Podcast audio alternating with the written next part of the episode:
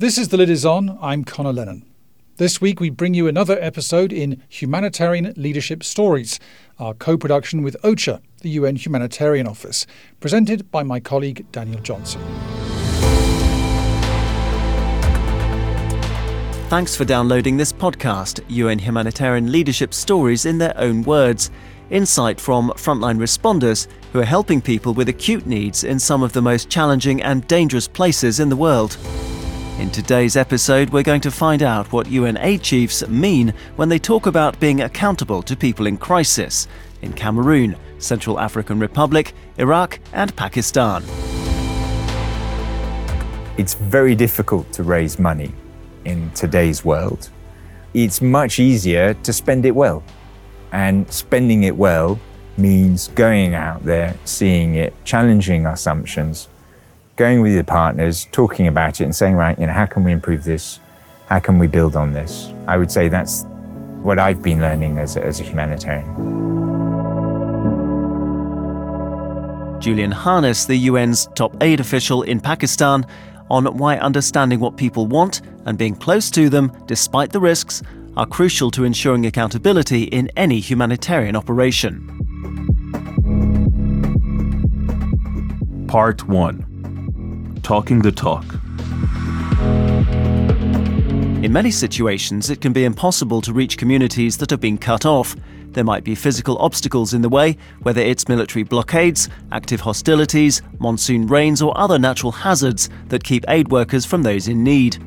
And then there's the pressure that humanitarians face to supply aid one way or the other a common challenge is convincing host countries to allow food and medical supplies into rebel held territory quickly and regularly. For guidance on how to push back against this kind of pressure, I've been speaking to UN aid leaders with decades of experience in responding to emergencies. They come up against these problems on an almost daily basis. Take Matthias Naab, the UN humanitarian coordinator and resident coordinator in Cameroon. His job is to alleviate suffering linked to terrorist activity in the far north and the political and humanitarian crisis caused by conflict between the government and English speaking separatists in the southwest and northwest that erupted in 2017. In situations like this, he told me, there's no better place to start than at the top. I think it's also important to remind government as well of their obligation to the populations. And in the sense that in the Northwest and Southwest, where non state armed groups are hindering access to populations, I think first and foremost, the role of the international community and especially the role of humanitarian coordinator is to be able to have dialogue with all these entities and especially with government as well. For Matthias, aid leaders must be a voice for communities who are threatened by armed groups, including in areas beyond government control.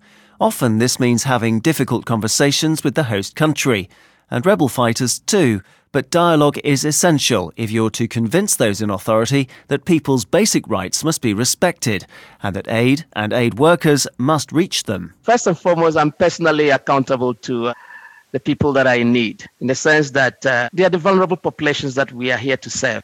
And so my personal accountability is to them first. Secondly, in terms of advocacy, I think it's important to always be guided by the international humanitarian law and human rights law that should guide my leadership role as a humanitarian coordinator. Linked to that is my role as a humanitarian coordinator in advocacy to make sure that the government also understands its role in terms of protection for its citizens and the dignity of life their responsibilities towards vulnerable groups that are affected by the conflict or by uh, Boko Haram or even the refugees that uh, in refugee camps that have rights that the government and the host communities must also show towards them. In terms of advocacy, we need to be able to mobilize the needed attention and the needed resources. If we have suffering populations, vulnerable populations in affected parts of the country, how do we ensure that these are not forgotten people, but that their rights must be assured in terms of how we mobilize resources to be able to bring the needed assistance to them as well. And especially that we have vulnerable populations like women and children that usually bear the brunt of all these crises that we just talked about. Part 2 What do you know? When humanitarians talk about being accountable to affected people, who exactly are they talking about? In Iraq, it's the country's one and a half million internally displaced people, often called IDPs. Many have been forced to flee conflict linked to ISIL fighters. Here's how the UNA chief in Iraq, Irena Vojáčková-Sollorano, prioritizes accountability in emergency settings, guided by the principles of promoting peace, resilience, and sustainability. We have to start with the most urgent issues. That means with our humanitarian assistance to the IDPs. That is, however, ongoing since already six years. So a humanitarian situation that is actually protracted. So uh, we are actually in a position where now we have since May a new government that has strong commitment to addressing this displacement and to recognize that Iraqis within Iraq should not be displaced and they are now ready to work with the UN to do returns or resettlement to new communities. So we are in the process of discussing durable solutions, various, let's say, menu of different uh, solutions for individuals. They can have now a stable and sustainable and independent life. So I got into this situation and right away was actually lucky that I am working with a government that is more or less on the same page with us. What made it complicated is the COVID situation, which does not allow for meetings. So most of it is virtual, which is difficult to have the first contact with your counterpart virtually. But as everybody is, you know, in the same situation, so we have all learned to live with it and to trust each other, even through the virtual contacts. Irena is also the UN Secretary General's Deputy Special Representative in Baghdad. Now, this is an important additional role because it opens up a direct channel of communication with senior government officials just as it does for Irena's boss, the special representative of the Secretary General, the SRSG, as we'll hear. The Prime Minister is in close contact with the SRSG. I am the deputy SRSG, so I am dealing with his deputy. The deputy prime minister is basically my daily counterpart and assures that whatever we discuss, that this is also right away coordinated with the prime minister and has his backing. And this is a very unique situation, which I hope that we will be able to use to the maximum to really bring people back home or to give them new homes.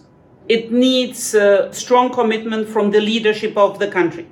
So, from the Prime Minister, it needs a strong statement to all the government entities that this is a priority to work with the UN on addressing the displacement situation. Iraq is in a situation where there are a lot of informal leaders that have different influence on different parts of society and geography. And uh, this is something that I have to balance, but also use the whole UN system that I have. So it's not all up to me. It is, I have to understand the structure and use all the contacts that agencies have, that OCHA has, that OCHA has developed over the years, and then to uh, rein in when it's necessary from my level. But fully understanding the complexity on the ground is absolutely key to take the right decisions on how to move forward. You're listening to UN humanitarian leadership stories in their own words, first hand insight from frontline responders tackling aid emergencies all over the world.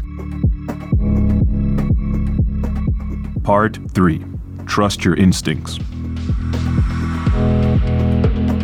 Today's episode, we've heard how crucial it is to stay close and accountable to those in crisis. No less easier task is reminding governments and armed groups not to harm civilians too. Another key value that aid leaders rely on is trust. In a war zone without trust, how can you be sure that armies and non state armed groups won't block aid convoys trying to cross the front line? If delays do happen, they can eat away at the credibility that the UN's humanitarian leaders have worked so hard to build with communities, governments, and everyone in between, and with it, that vital accountability to populations in need and to donors whose support is so important. Perhaps this explains why aid leaders go to such lengths to build trust and credibility with the most vulnerable individuals. Here's Denise Brown, the UN's top humanitarian official in the Central African Republic, a country where big chunks of territory are controlled by non state armed groups, and almost every child needs humanitarian assistance. Let's hear her advice on how to stay close to those most at risk outside the capital, Bangui, over a rather crackly line. We spend a lot of time out there. I spend a lot of time, the NGOs, the UN agencies, the communities know who we are, the armed groups know who we are, and they know what we do. So this week, we're flying with the helicopter on the border between the Central African Republic and Chad because of the flooding. So we ensured that the armed groups knew we were coming, that we were carrying supplies for the community, and we deliver those supplies. So that our credibility comes from that. You know, it's about ensuring that we understand needs of the population, that we understand their access, their access to markets, their access to fields, and that we negotiate that access with non state actors when it's required. And the humanitarian community has to do that. There's no political negotiations, it's access. And so you have to move on all of those fronts at the same time and manage those different pieces at the same time, as well as being cognizant of the very challenging political situation that you're in. So it means juggling many, many balls at the same time. When you really, really need to reach people in need, it's not always an easy call. I think the greatest unknown I ever dealt with was Somalia, where uh, there were very few humanitarians on the ground. And we were dealing with an organization, Al Shabaab, that was classified as terrorist at one point. And that one, we took a lot of risks, but we took a lot of risks to avoid the deterioration that we later saw in 2010, which ended in a famine.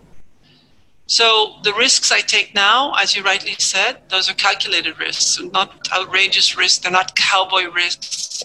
I know what I'm doing. I know where I'm going. I know who I have to talk to. And I also know I need to be very aware of the political context. Politics.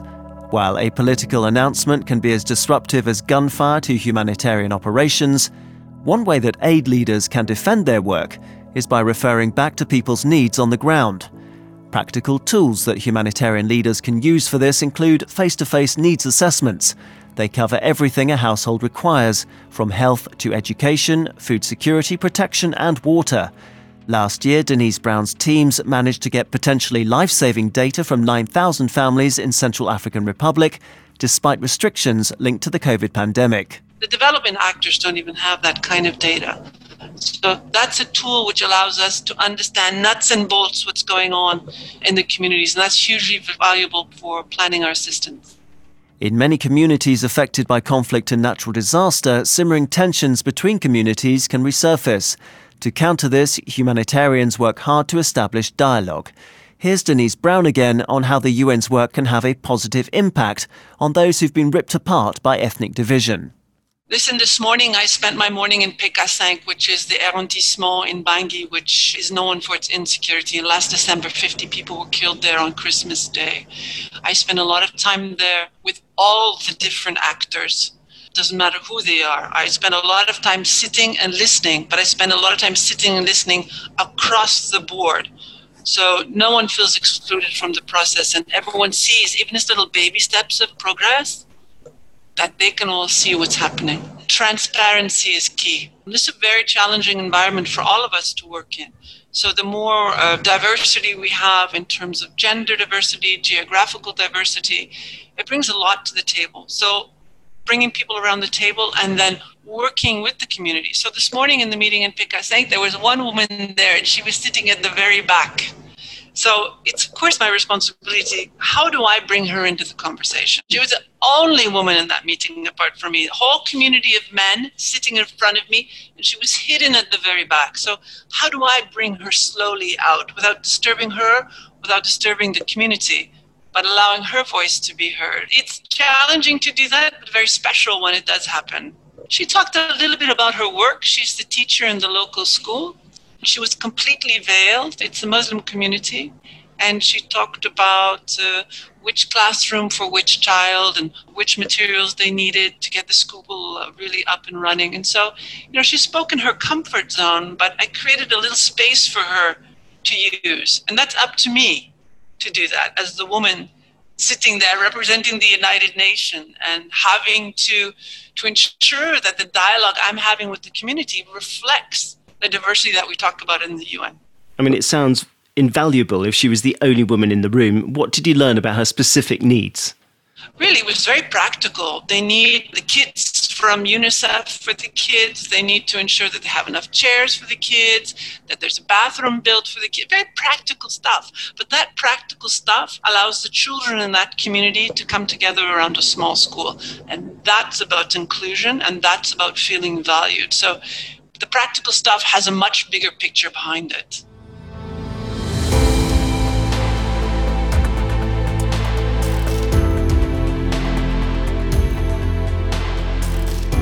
Denise Brown, there, the UN's top aid official in the Central African Republic, sharing a few trade secrets on how to lead a humanitarian operation today and what accountability means in an aid context. For more episodes from this series and to see short video profiles of other aid chiefs from Lebanon to the Philippines, just search online for OCHA and Humanitarian Leadership Stories now. Thanks for listening and goodbye.